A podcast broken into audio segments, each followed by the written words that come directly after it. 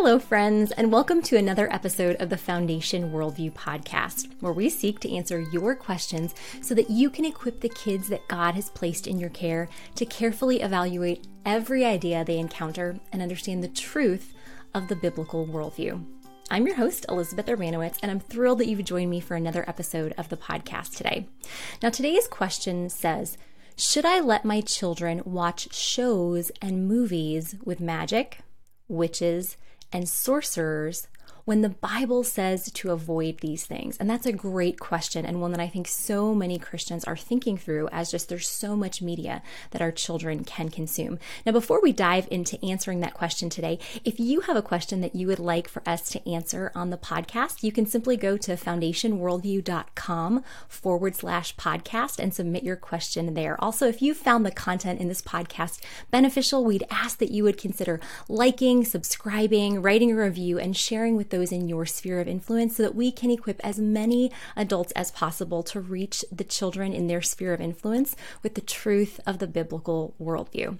So now we'll dive into today's question. And I think that this can be a really, really confusing topic because it's very clear from scripture that we are not to participate in any form of witchcraft or sorcery. However, watching or consuming media that includes things like magic or witches or sorcerers can be a little bit confusing because most times in Christian circles, those things are looked down upon. However, for some reason, C.S. Lewis and J.R.R. Tolkien seem to get a pass that nobody's in the Christian community seems to be really concerned with the fact that there's magic in Narnia, you know, or there's magic in Middle Earth.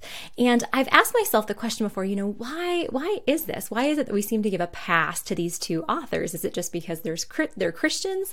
Um, you know, what is it? So I thought I thought through this a little bit more in response to this question, and there's a few things that I think we need to think through as we're making decisions for our children and the media that we say that they can or cannot consume. And the first thing that we need to make sure that we do is that we're diving into scripture and having a thorough understanding on what scripture says about the topic of magic and witchcraft and sorcery. And then after we have a thorough understanding of that, then I think there are some questions that we can consider as we choose which media our children can and cannot consume. So first we're going to look into what does the Bible actually say. Now there's many passages of scripture that we could look at, but I've pulled out just 3 that I think are really key. And now one of the first places in scripture where sorcery is mentioned is in the book of Exodus. And in Exodus chapter 22, verse 18, it's when God is giving Moses his law for the people of Israel. And in Exodus 22, 18, it says, You shall not permit a sorceress to live. Okay, so very extreme.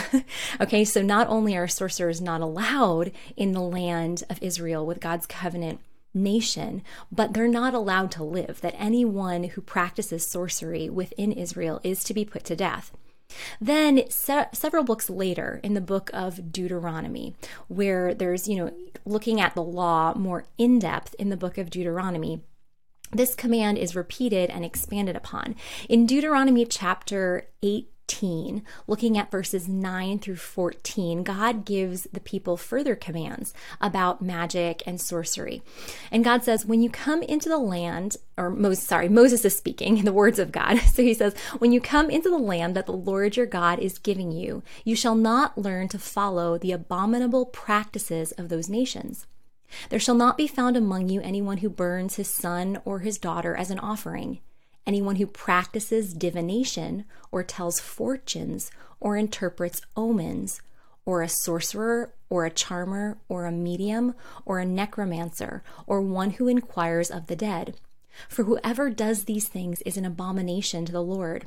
And because of these abominations, the Lord your God is driving them out before you. You shall be blameless before the Lord your God. For these nations which you are about to dispossess, listen to fortune tellers and to diviners. But as for you, the Lord your God has not allowed you to do this. Okay, so Moses is making clear that God's law is that these things are not to be within the nation of Israel, that the people of the land of Canaan practiced all of these things. They practiced sorcery and divination and talking to the dead. And God is saying that those things are not of Him. They're not of Him. And then when we look to the New Testament, okay, to the new covenant that God has brought us into, God again makes this clear that sorcery is not of Him. In the book of Galatians, if we look at chapter 5, verses 16 through 24, Paul is writing to the people in the church of Galatia, and he's talking to them about living a life in step with the Holy Spirit of God, you know, who indwells us, who we have been sealed with for the day of our redemption. And so in verse 16, he says, But I say, walk by the Spirit, and you will not gratify the desires of the flesh. For the desires of the flesh are against the spirit, and the desires of the spirit are against the flesh.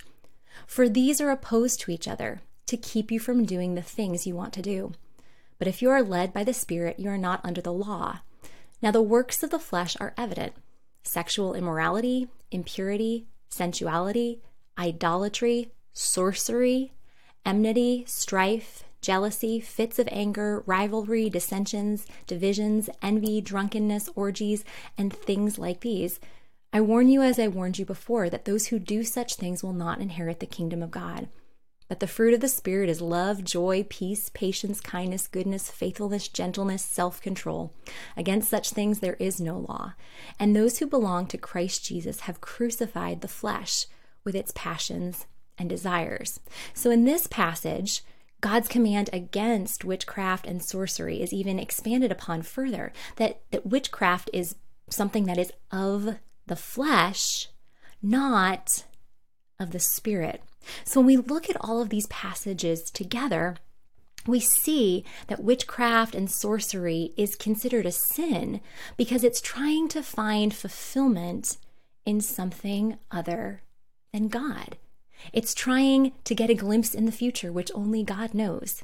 It's trying to change our present circumstances, which only God and His sovereignty can do. It's trying to communicate with the dead, which is a realm that we here on earth do not belong in. So scripture makes clear throughout the entire narrative that witchcraft, that sorcery, that it's idolatry, that it's a sin against God. Now, that means it's very clear that we are to have nothing to do with it, that we are not in any way to take part in it. You know, even if you're at the county fair, you know, and there's a fortune teller there, that that's not something we're supposed to go and participate in, even if we think it's just fun or innocent, because it's actually an affront to God. So now the question becomes okay, so what do we do with the media? Because there's so many books and movies and shows that include media, you know, that just include this witchcraft and sorcery. So here are a few questions that I think are important for us to ask ourselves as we're considering the media that we allow our children to consume. The first question that I think we should ask is Does this story take place in a magical land or does it take place here on earth?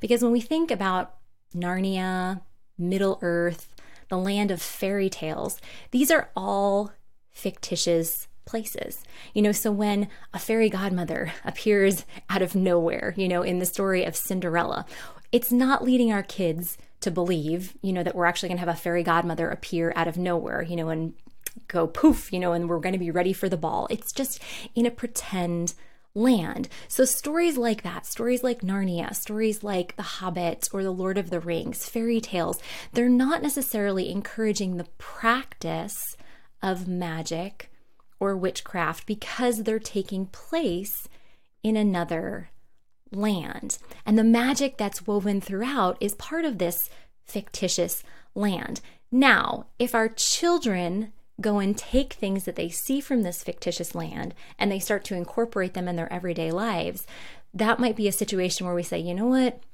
Even though this media in and of itself is not inherently wrong. I think the way that my child is viewing it or is using it is wrong.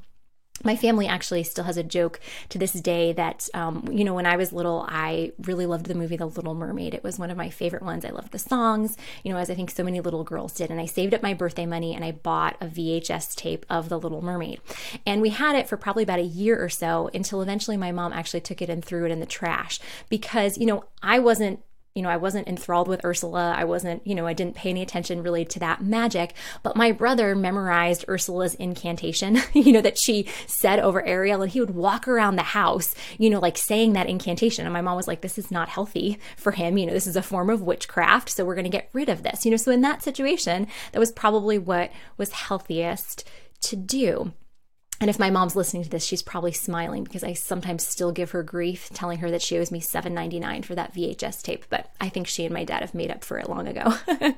um, so that's the first question. You know, does this story take place in a magical land or does it take place here on Earth? Because if it takes place here on Earth, then that's encouraging something completely different. The second question that I think we really need to ask ourselves is Is the magic seen as a way of gaining power? Okay, is the magic seen as a way of gaining power? Because if you think about stories like Narnia or like The Lord of the Rings or even like fairy tales like Cinderella or The Little Mermaid, you know, or something like that. In most of those, the magic, you know, is brought by someone who's more powerful and they're helping someone who's lesser than them. It's not actually used as a way for one of the main characters to gain power. And we saw in the scripture verses that that's why witchcraft here in real life is considered idolatry because it's it's a way of humans trying to gain power, trying to manipulate God, and trying to take power that only belongs to Him. And so rather than submitting ourselves under God and His sovereign will, it's humans trying to actually gain some of that power and manipulate God. And so we need to ask ourselves okay, so is this magic seen as a way of gaining power? You know, if you think about um, you know, the old Disney Channel show, uh, The Wizards of Waverly Place. You know, that was the the magic that was used there. You know, even though it was it was kind of funny and might be seen as innocent, it was viewed as a way of gaining power, as a way of manipulating situations.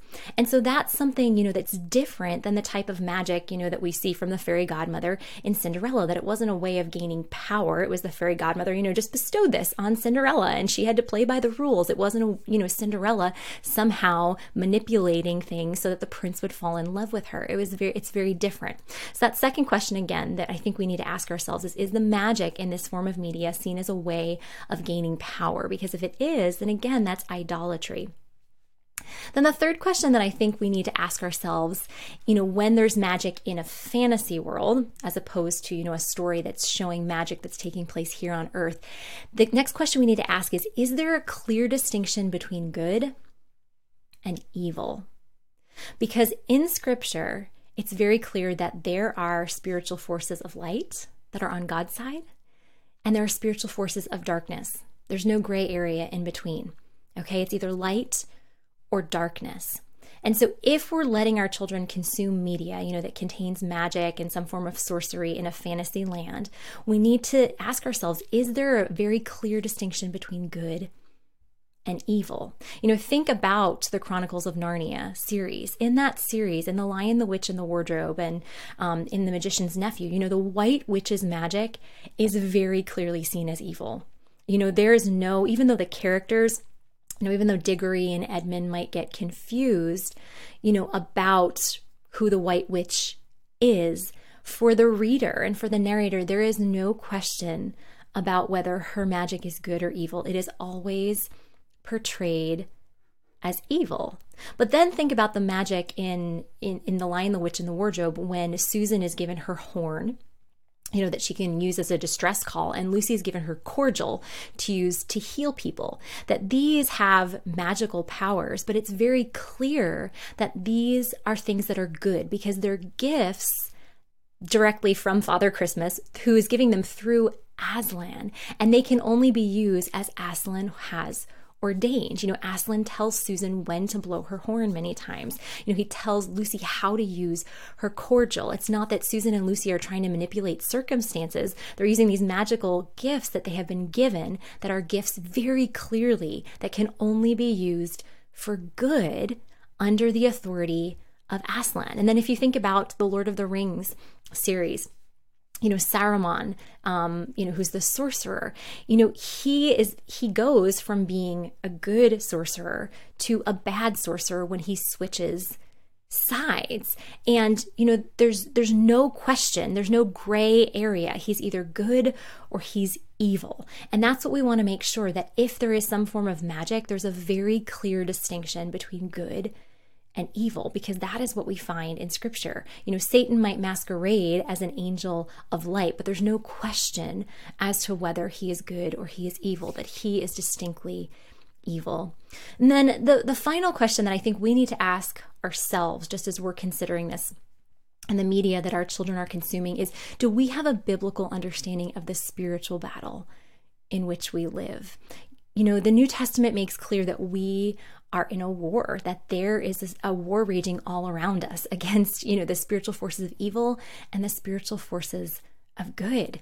And, you know, if we have if we have any doubts about this, you know, we're not supposed to focus on this all the time. We're not supposed to be scared, you know, because we're told greater is he who is in this in us than he who is in the world. We're not supposed to be, you know, obsessed with spiritual warfare, but we're also not supposed to have a naturalistic perspective and think that the things that we can see in the here and now is all that there is. So we need to be very aware that there is a spiritual battle.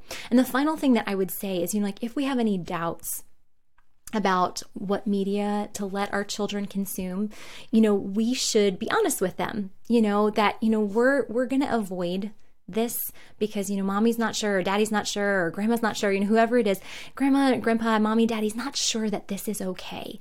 And if we're not sure about something then the bible makes clear that we're supposed to avoid it. Because in romans 14 you know paul is talking about um, meat that can be eaten you know whether a christian can eat meat that's sacrificed to idols or not. And he's talking in romans 14 about how there's going to be different convictions from different people and they can be from the Lord. But he, he closes off that chapter in verses 22 and 23, and he says, The faith that you have, keep between yourself and God. Blessed is the one who has no reason to pass judgment on himself for what he approves. But whoever has doubts is condemned if he eats, because the eating is not from faith.